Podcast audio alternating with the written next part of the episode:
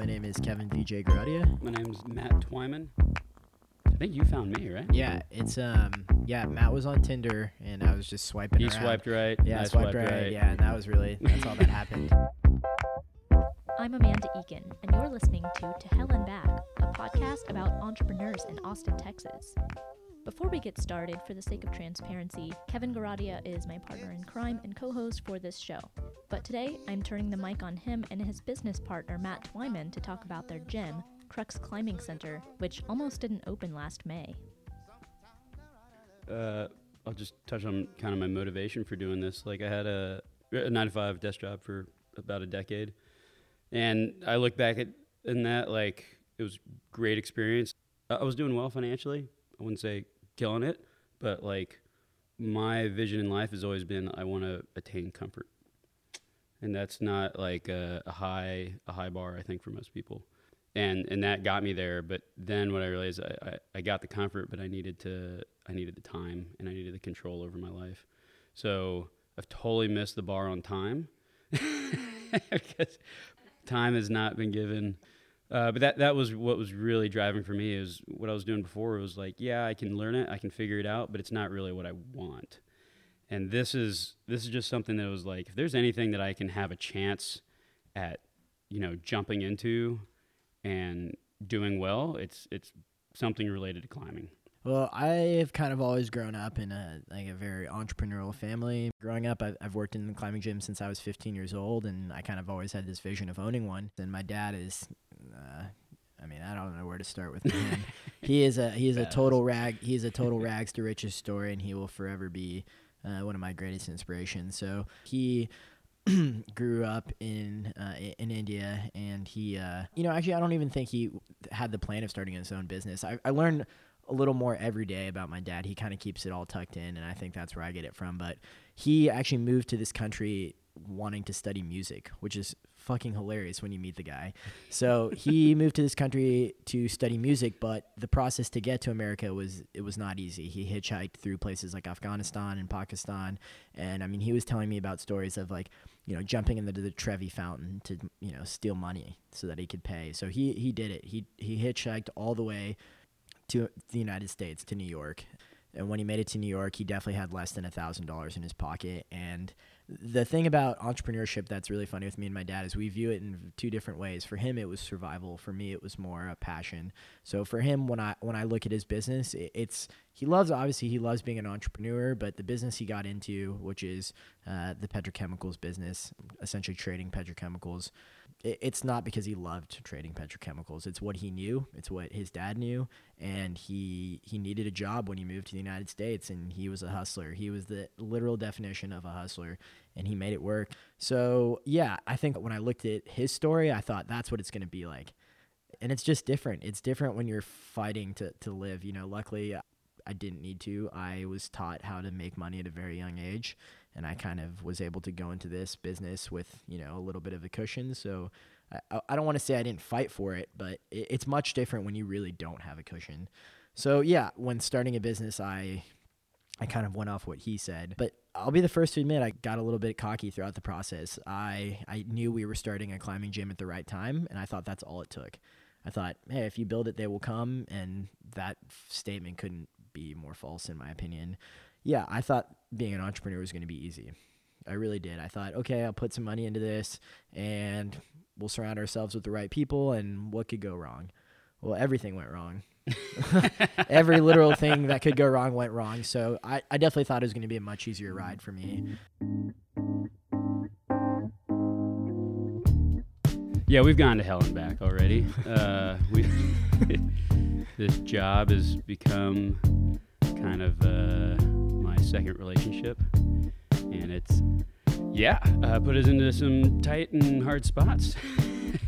Seriously, taking time away from uh, what was otherwise a relatively calm and steady kind of relationship to being something that was uh, really stressed and stretched thin because that was that was the real challenge is I was listening to everybody else but myself. You know, pulling 80 to 100 hour weeks. That effort was taking a serious toll on Erin, my wife, and I was totally oblivious to it. The conversation went like this. Uh, Erin came over to tell me a lot of things, and I sat there and said nothing. And it was a feeling of like, uh, I don't know what to do here.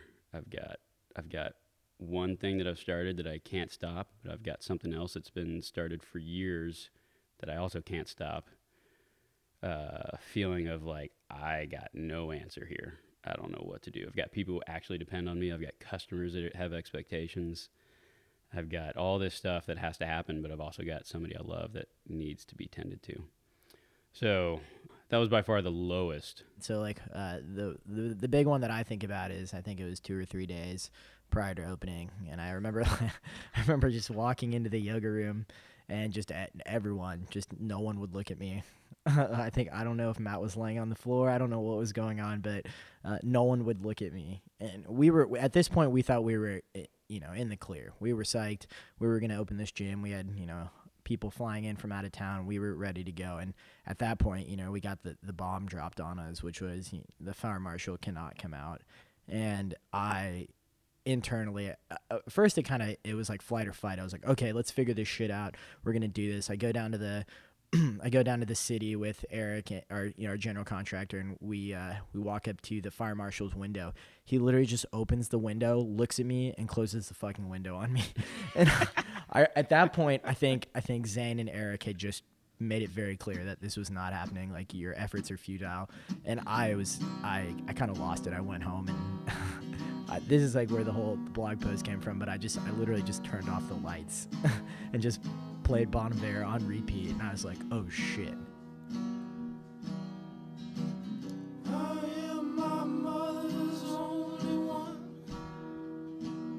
Like I, I was thinking about this. I was like, what are like do we have to draft a statement? What do we have to do? How do we tell people that we're not opening? Do we just fucking open and then run the chance of a fire marshal. I mean, it was painful. It was a really, uh, it was a feeling that I could never imagine, and I can't imagine we pulled it off. That was a total hail mary. So that was that was crazy, but also awesome to to see how that whole thing Honestly, played out. That was amazing. That was like giving birth when the doctor just told you that the, the umbilical cord is around the baby's neck and it's strangling and you have literally 30 seconds to push this thing out or else it's going to it was amazing it was i mean really it was like everything came together for us um, we had a, several hail marys and we had a team that came together and assembled over the course of 24 hours uh, I mean, some people we got in bed with, and I don't mean employees. I mean contractors. We were honestly supposed to open a gym on the east side, and that we were going in to sign. Is that right? We were going in to sign the lease. Yeah, we were going in to sign the lease. And you know the old adage, like the old the phrase is, you know, it's the deal's not done till the ink is dried. Well, shit, we didn't even get to put ink on the paper.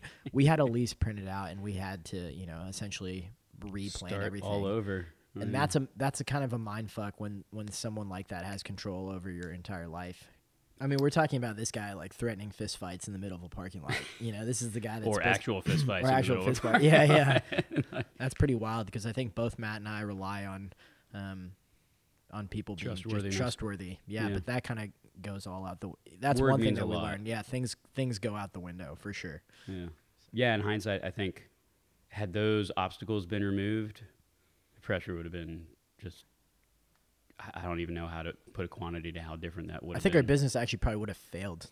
to be honest, because no. we would we'd probably be so complacent. We'd probably be like, "Well, we never really went through much."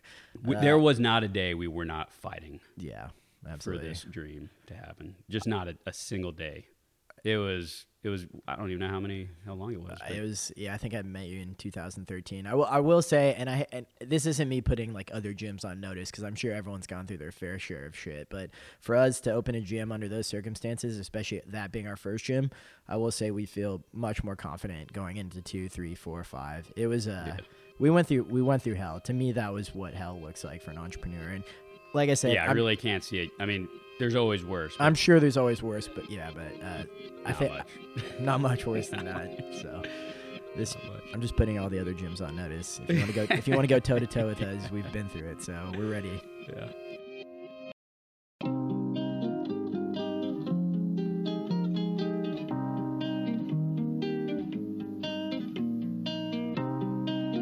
you know, when it comes to a business, I mean, I, I would never have guessed, uh, even five, ten years ago, that like I would have been owning, running whatever business. Like that's just not the direction I thought at all. I would have been heading. My head was in the clouds, wanting to do physics, wanting to understand the the you know intricate details of the universe, answering all the possible questions I could.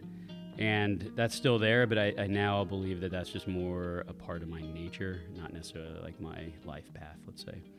Um, but uh, I think what I keep going back to is trying to trying to find a way, a means, some kind of method of of doing good in the world.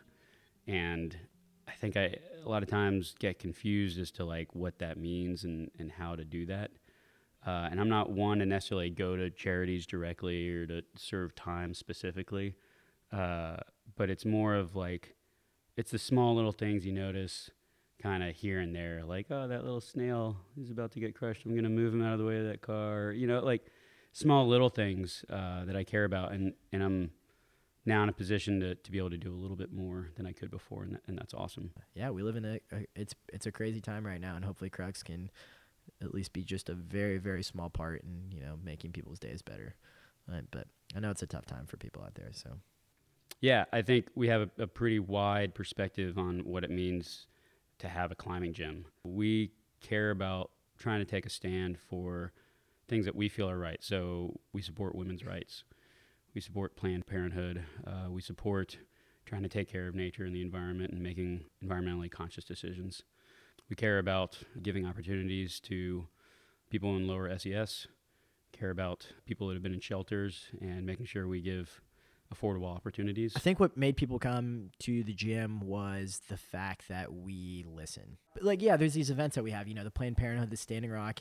If we had just yeah, even- climathons, even whatever. climathons or comps or anything like that, if you just look at a regular gym model, had we not had any of those events, um, we probably would have made more money just not having an event. There's no money spent, money's coming in the door. But I think we really, really believe in in giving the people something to do outside of their own work and. Uh, yeah, having some of these events like the Stand with Standing Rock, the cl- I mean competitions we have, the Planned Parenthood event, those are all events that we truly believed in, and I think when you really believe in it, people sense that. Yeah, Promised Land, I think, is ahead. Uh, I was walking through the gym alone the other night, and all the lights were off, and it was like these shadows were being cast, and we are having a staff party out across the way, fire pit, and all this stuff. And I knew everyone was over there having a good time. We had done a great job of like setting it up for a friend that was leaving, and uh, it was just like, holy shit! I just like snapped into this like, I'm right here, right now, and this is awesome. And uh, yeah, just kind of the realization of like, oh my god, I can't believe how many people have walked through this door now, how many people love it, how many um, friends that I have all around. Um, it's amazing. It really is. There, there are days that I, I can't capture how happy I feel, and I don't even know how to share it with people. It's just kind of tucked away in my back pocket. It's like, yeah, that was that was really nice. So, uh, lots to learn and lots to figure out, but um, yeah, I'd say I'm probably out of hell. I'm out of hell. It's it's uh, there's always something to learn, but I, pretty confident the hard part is. God, I need something to knock on, dude. I think the hard part's over. I think that I think the heavy lifting is. The, the hundred pounders are over. It's now maybe like fifty pound weights or whatever. I'm weak sauce. I, Yeah. I, I don't go above. The, the bar is already heavy for We me. We have some pretty heavy weights at Crux. we have some very heavy weights. Low standards for my for my weightlifting. I feel pretty pretty fortunate. Do you have a quote? that. Do you But have a I quote you don't. I, you know, I'm one of those guys. I can't remember shit, dude. My God, my brain is atrophied in the region where it's remembering words for whatever. It's like it's it's it's all a giant TV screen in my head. Yeah. I can see. no quotes. I can't do it. I can't You, do you it. don't have a quote you live by? I, w- I wish I did, man. Yeah. No, do unto others as you would like to. Sure, that have no, that's a great you, I one. guess. I think that's, That's a perfect it. one. Um, yeah, that's probably about it. That's a good one. Yep. This one has been a really interesting one. It's called uh, Marc Andreessen. He's a partner in a venture capital firm, um, and his quote is uh, "strong views but loosely held," and I think that is like the total quote for Crux in general. Matt and I, I think, are, we're really good at having strong views about the way we think things should go, but we also have a really strong supporting cast that can, you know refute what we're trying to say as well and i think that's important too i think both of us i mean of course we and i think naturally we all have egos but i think matt and i what we're really good is having strong convictions and things but we can always be proved wrong and when we're proved wrong we adapt i don't think either of us have ever had a moment where we just panicked and freaked out and we're like we can't do this we've always kind of been like this sucks okay but what are we going to do let's move on so yeah, strong views loosely held is a big one that I carry with me. I think uh, as humans, uh, if you want to do anything successful, you should have strong convictions in what you do. But if better data comes out, um, you should be able to adapt to that.